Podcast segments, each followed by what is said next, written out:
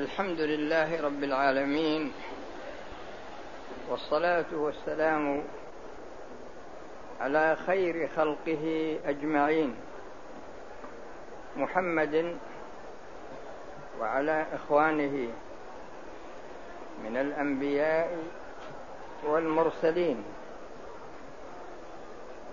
وعلى آله وأصحابه والتابعين ومن تبعهم بإحسان إلى يوم الدين.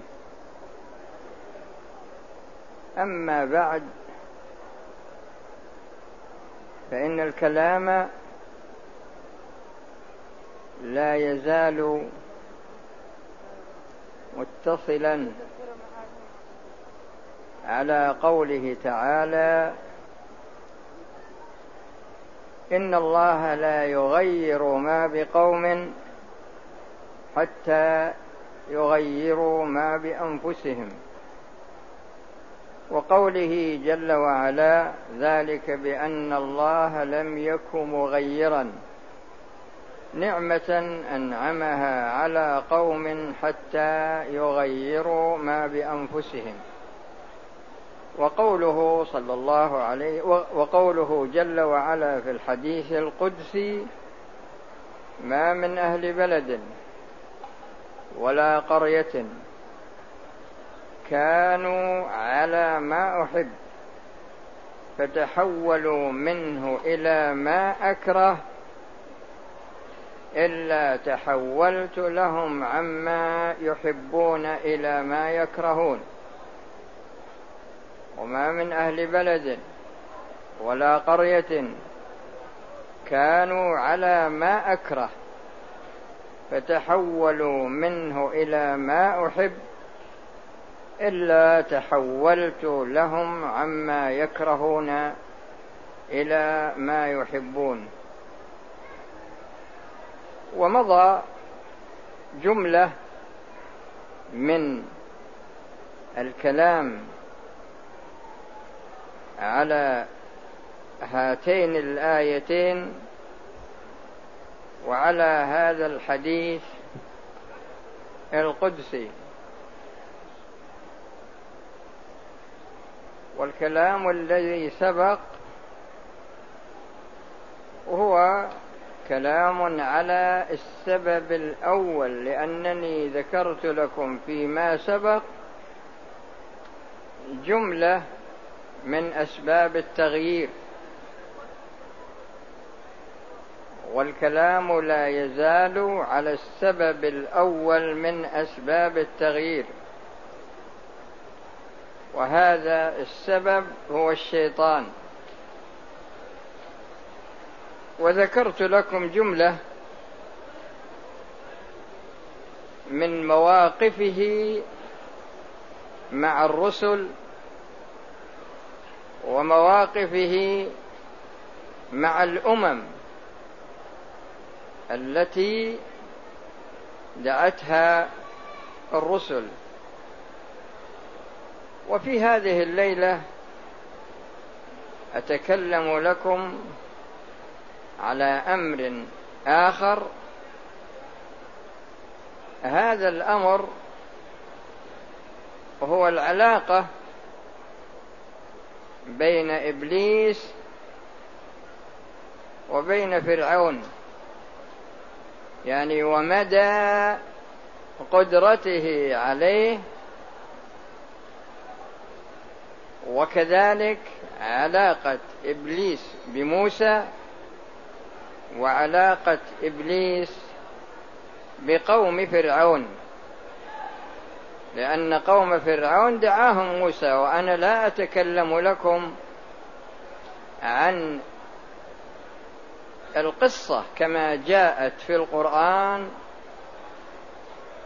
لأن كل قصة يحتاج الكلام عليها إلى وقت كثير جدا. لكن الذي يعنيني أنا هو للجانب الذي حصل فيه التغير أو عدم التغير.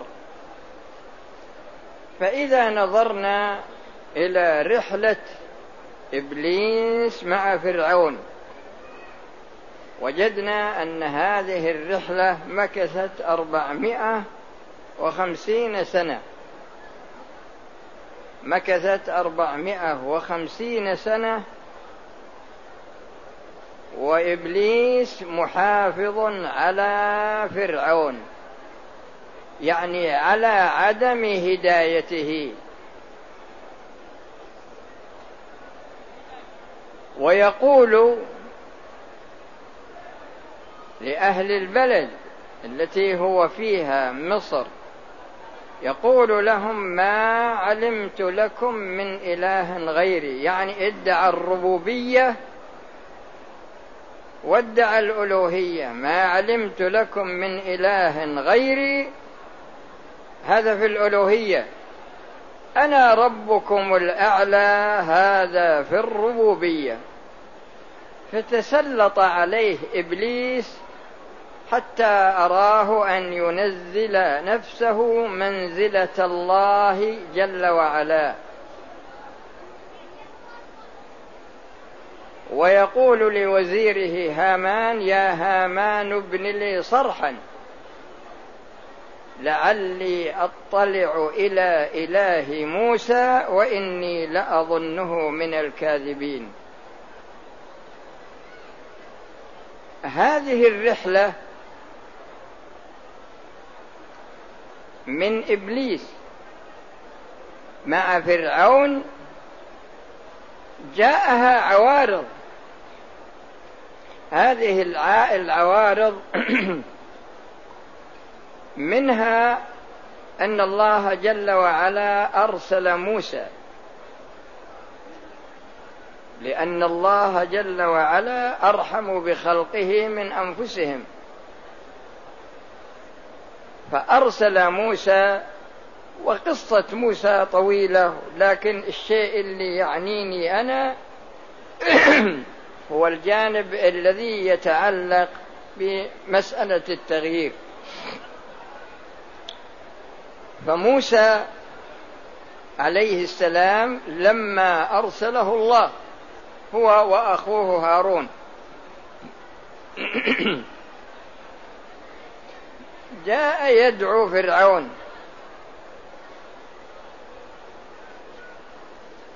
فرعون لما جاءه هذا الرجل يدعوه كان هذا الرجل رضيعا في بيته.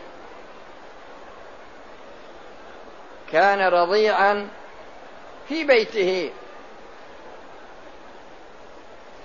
فكيف يأتي ويدعي الرسالة؟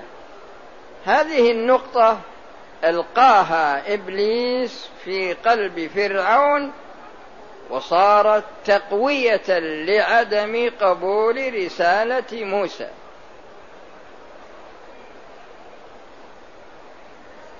فاستمر. موسى يدعوه ويدعو قومه.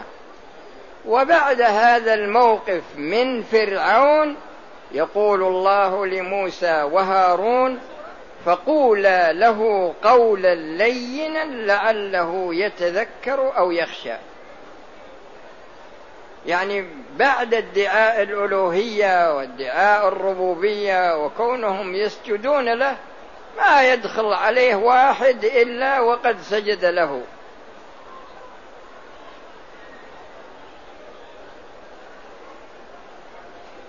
لما أن الله سبحانه وتعالى أرسل موسى جعله جعل معه آية. العصا وآية اليد يدخلها ويخرجها مضيئة كضوء الشمس والعصا تنقلب كما يريد. قال ألقها فألقاها فإذا هي حية تسعى. هاتان آيتان دالتان على صحة رسالة موسى. لما رأى الفرعون هاتين الآيتين قال أنت ساحر ولازم إن حنا نجيب السحرة. قال له طيب اجمعهم اجتمعوا كلام كثير ما لنا فيه. الشيء اللي يعنيني أنا نقطة في مسألة السحرة فقط. السحرة جاءوا فدار حوار بينهم وبين موسى من ناحية من الذي يلقي الأول. فموسى عليه السلام قال ألقوا ما أنتم ملقون. فانظروا إلى الجهل. فألقوا حبالهم وقالوا بعزة فرعون. ما قالوا بعزة الله؟ لا قالوا بعزة فرعون إنا لنحن الغالبون. فألقى موسى عصاه فإذا هي تلقف ما يأفكون. جميع الشيء الذي ألقوه الحية فتحت فاها والتهمته كله. السحرة لما رأوا هذا قالوا هذا ما هو بسحر. فآمنوا. شوف التغير. حصل منهم تغير من الكفر. من عبادة فرعون. إلى عبادة رب العالمين. آمنا برب العالمين رب موسى وهارون. قال آمنتم له قبل أن آذن لكم إنه لكبيركم الذي علمكم السحر فلأقطعن أيديكم وأرجلكم من خلاف ولأصلبنكم أجمعين. يعني يبي يقطع الرجل اليمنى واليد اليسرى. هذا من خلاف. قالوا له اعمل ما تشاء لأن المسألة مسألة الحياة. يعني ما ت... يعني هذا التغير من الشر إلى الخير ما استطاع إبليس أن يغيرهم من الخير إلى الشر بل ثبتوا لأنهم آمنوا إيمانا صادقا. فغفر الله لهم. بعد ذلك لما أراد الله أن ينفذ أمره تسلط الشيطان على فرعون. وقال له لازم إنك تجمع قوتك على حتى تقضي على هذا الرجل وعلى من تبعه. استمر في طغيانه وجمع من كان تابعا له. وحصل موعد في الصباح. وبقدرة الله كان موسى عليه السلام راكب لفرس. وفرعون كان راكب لحصان.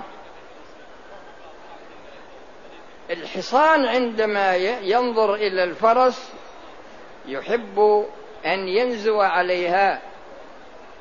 فألقى الله الشهوة على الفرس وألقى الشهوة على الحصان. وأمر الله موسى أن يضرب البحر. فضربه بعصاه فانفلق. يعني انفلق اثنتا اثني عشر طريقا. على عدد الفرق. فمشوا مشى موسى ومن آمن به مع هذا الطريق مع هذه الطرق. لما تكامل موسى خارج ومن آمن به وتكامل فرعون ومن كان معه في البحر أمر الله البحر أن ينطبق عليهم. لكن ماذا حصل لما رأى فرعون أن الأمر يعني سيغلبه؟ قال آمنت أنه لا إله إلا الذي آمنت به بنو إسرائيل وأنا من المسلمين. لكن ماذا قال الله له؟ قال له الآن وقد عصيت قبل وكنت من المفسدين فاليوم ننجيك ببدنك لتكون لمن خلفك آية. يعني طفح جسمه على الماء وروحه راحت إلى النار. ولهذا يقول الله فيه وفي من كان على دينه مات على دينه يقول النار يعرضون عليها غدوا وعشيا. يعني يأخذون وجبة من النار صباحا ووجبة من النار مساء حتى تقوم الساعة. وبعد قيام الساعة يقول الله يقدم قومه يوم القيامة فأوردهم النار وبئس الورد المورود. يعني كان إمام لهم في الدنيا يكون إماما في الآخرة لهم إلى النار. فانظروا إلى هذا يعني إلى علاقة إبليس بفرعون ومحافظته عليه في إضلاله وإضلال من تبعه. وماذا كانت النتيجة الدنيوية وماذا كانت النتيجة الأخروية؟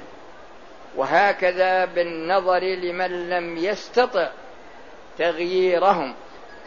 وهكذا بالنظر إلى من غيرهم من الكفر إلى الإسلام. فالله غيرهم لكن من لم يستطع فرعون لم يستطع إبليس أن يمنعهم من الدخول في الإسلام لما ظهرت الآيات.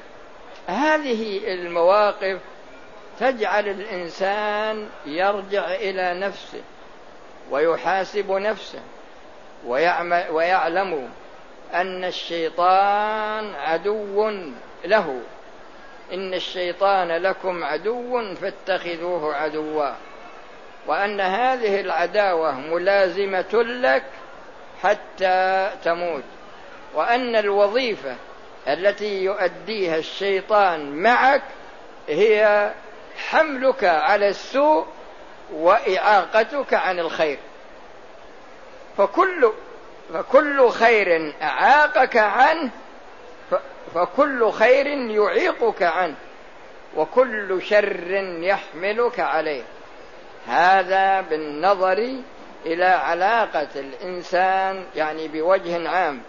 أما علاقة الشيطان بالناس من ناحية أن يؤثروا على غيرهم فهذا سيأتي له درس واحد درس آخر لكن الشيء اللي يحتاج إلى التنبيه أن الإنسان ينتبه لنفسه. فحياته محدودة. وعمله له ليس لغيره. وإذا انتقل من هذه الحياة سينتقل بعمله فقط. أما ما في الدنيا من مال وجاه وإلى آخره فهذا كله يبقى ما يتبعه. إذا مات ابن آدم تبعه ثلاثة ماله وولده وعمله. فيرجع اثنان ويبقى واحد. هذا الذي يبقى هو العمل. إن كان صالحا ظهر لك في قبرك كأحسن صورة. وإن كان طالحا ظهر لك في أقبح صورة. فأنت يا عبد الله تغانم نفسك وبخاصة في هذا الوقت الشريف وفي هذا المكان الشريف. أسأل الله بأسمائه الحسنى وصفاته العلى وباسمه الطيب الطاهر الذي إذا دعي به أجاب. وإذا استعين به عفا وإذا استعين به أعان وإذا استغفر به غفر أن يجعل اجتماعنا هذا اجتماعا مرحوما وتفرقنا تفرقا معصوما والا يجعل فينا ولا منا شقيا ولا محروما وأن يتوفانا مسلمين ويحشرنا مع الذين أنعم الله عليهم من النبيين والصديقين والشهداء والصالحين وأن يجعلنا في هذه الليلة المباركة من عتقائه وطلقائه من النار. نحن ووالدينا وأبنائنا وكذلك جميع أقاربنا وجميع المسلمين. والسلام عليكم ورحمة الله وبركاته. والآن نأتي إلى الإجابة على الأسئلة. اي بس اي بس. جزاك الله خير. الله يجزاك خير. هذا يسأل أسكن ما أدري أسكن فرنسا وهناك اختلاف بين المسلمين في أوقات الصلوات وخاصة صلاة الفجر وصلاة العشاء فمنهم من يعتمد على التقويم. على كل حال صلاة المغرب بغروب الشمس. وصلاة العشاء بغروب الشفق وصلاة الفجر بطلوع الش... بطلوع الفجر وصلاة الظهر بزوال الشمس وصلاة العصر إذا كان ظل كل شيء مثله مع فيء الزوال. وجبريل عليه السلام نزل وصلى بالرسول صلى الله عليه وسلم. في اليوم الأول صلى به الصلوات الخمس في أول الوقت. ثم نزل في اليوم الثاني وصلى به الصلوات الخمس في آخر الوقت. ثم قال يا محمد الصلاة ما بين هذين الوقتين. فالشخص الذي في هنا والذي في أي بلد من البلدان اللي مثل فرنسا ومثل بريطانيا وأمريكا الحكم فيهم واحد لأن الله لأن الله سبحانه وتعالى علق الأح علق الأحكام بالأسباب. علق يعني علق يعني وجوب الصلاة بالسبب. هذا السبب هو سبب كوني وهو طلوع الفجر زوال الشمس إذا كان ظل كل شيء مثله غروب الشمس غروب الشفق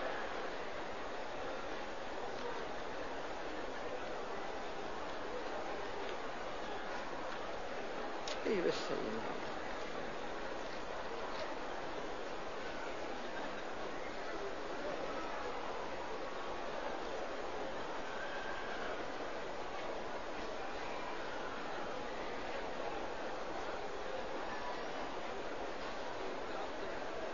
يقول هل في الصعود إلى سطح المسجد الحرام محظور؟ ويخل أو يخل بالاعتكاف ما دمت داخل المسجد ما عليك. ما حكم المرور بين يدي المصلين في المسجد الحرام؟ هذا لا يمكن علاجه ولهذا لا يقطع الصلاة لأنه من باب الرخصة. اتقوا الله ما استطعتم.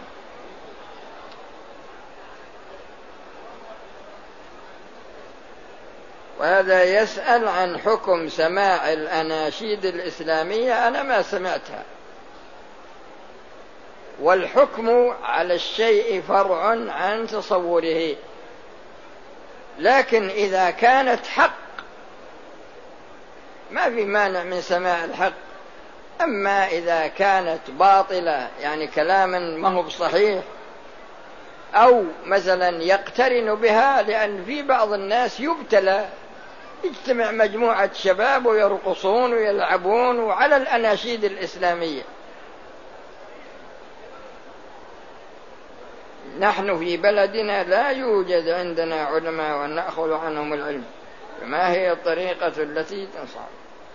الله سبحانه وتعالى عالج ذلك في سورة التوبة فلولا نفر من كل فرقة منهم طائفة ليتفقهوا في الدين فولي أمركم واجب عليه أن يرسل أشخاصا للدول التي تعلم العلم الشرعي الصحيح يتعلمون ويرجعون إلى إلى بلادهم يفقهون الناس.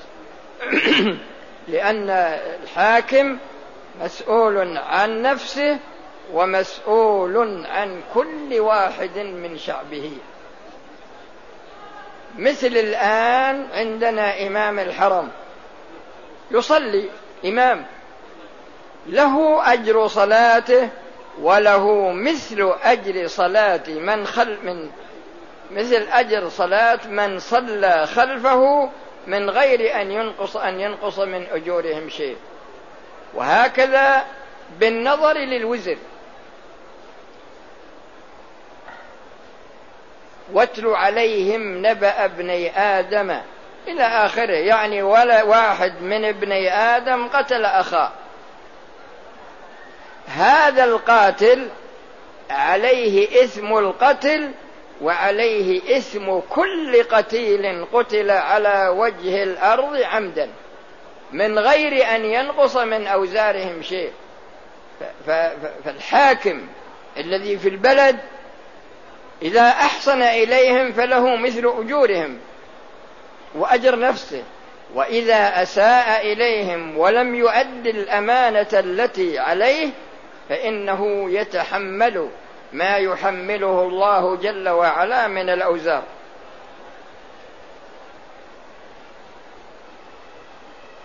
وهذا يقول أعمل في البر فكيف أعرف؟ مواعيد الصلاة. يا أخي إذا إن لم يكن معي راد يا أخي مواعيد الصلاة أنا قد قلت لكم طلوع الفجر هذا مبدأ الوقت. نهايته طلوع الشمس. الظهر يبدأ بزوال الشمس إذا تحرك الظل. ينتهي إذا كان ظل كل شيء مثله مع فيء الزوال ثم يدخل وقت العصر.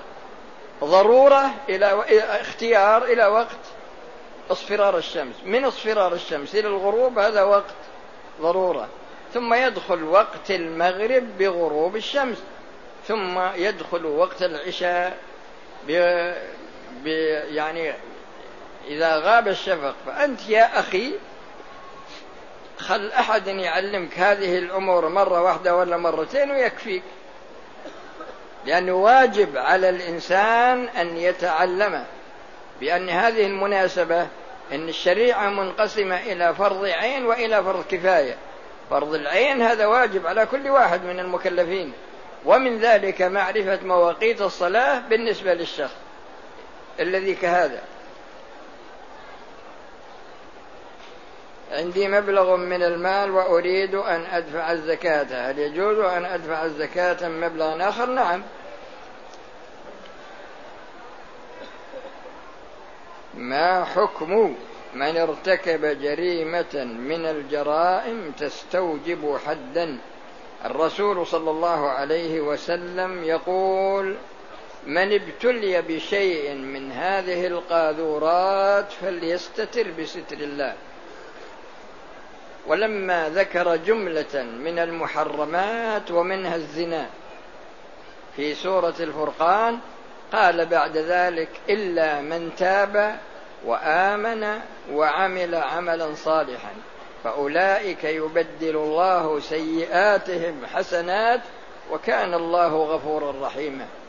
فأنت تب فيما بينك وبين الله وأنصحك ألا تتكلم بهذا العمل عند بشر.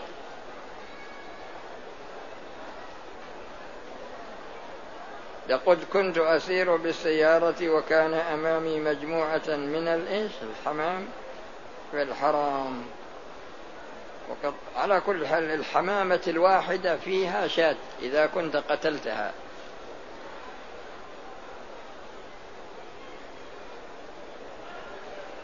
هذا بالجملة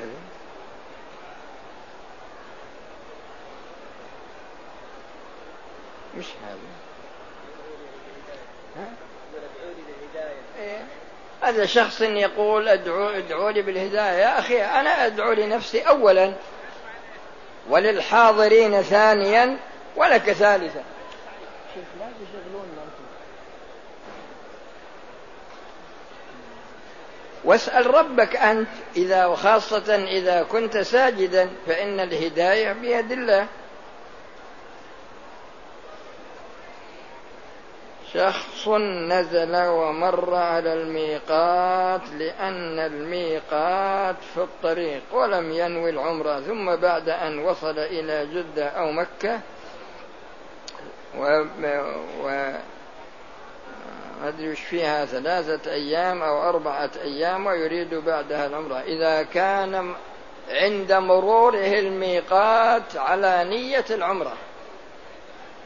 فميقاته الميقات الذي مر عليه. وإذا أحرم دونه فعليه فدية تذبح في مكة وتوزع على فقراء الحرم. وإذا ما يستطيع يصوم عشرة أيام امرأة مرت الميقات وعندها العذر. ولم تنوي العمرة ولكن بعد أن تطهر من أين تحرم؟ إذا كانت مارة الميقات تريد العمرة يقينا فإنها ترجع إلى الميقات الذي مرت عليه وتحرم منه. أما إذا كانت مع رفقة ولا تدري هل الرفقة يسافرون قبل طهرها أو بعد طهرها بمعنى أنها إن تمكنت بعد الطهر أدت العمرة وإن لم تتمكن فإنها لا تؤديها فهذه تخرج إلى التنعيم أو إلى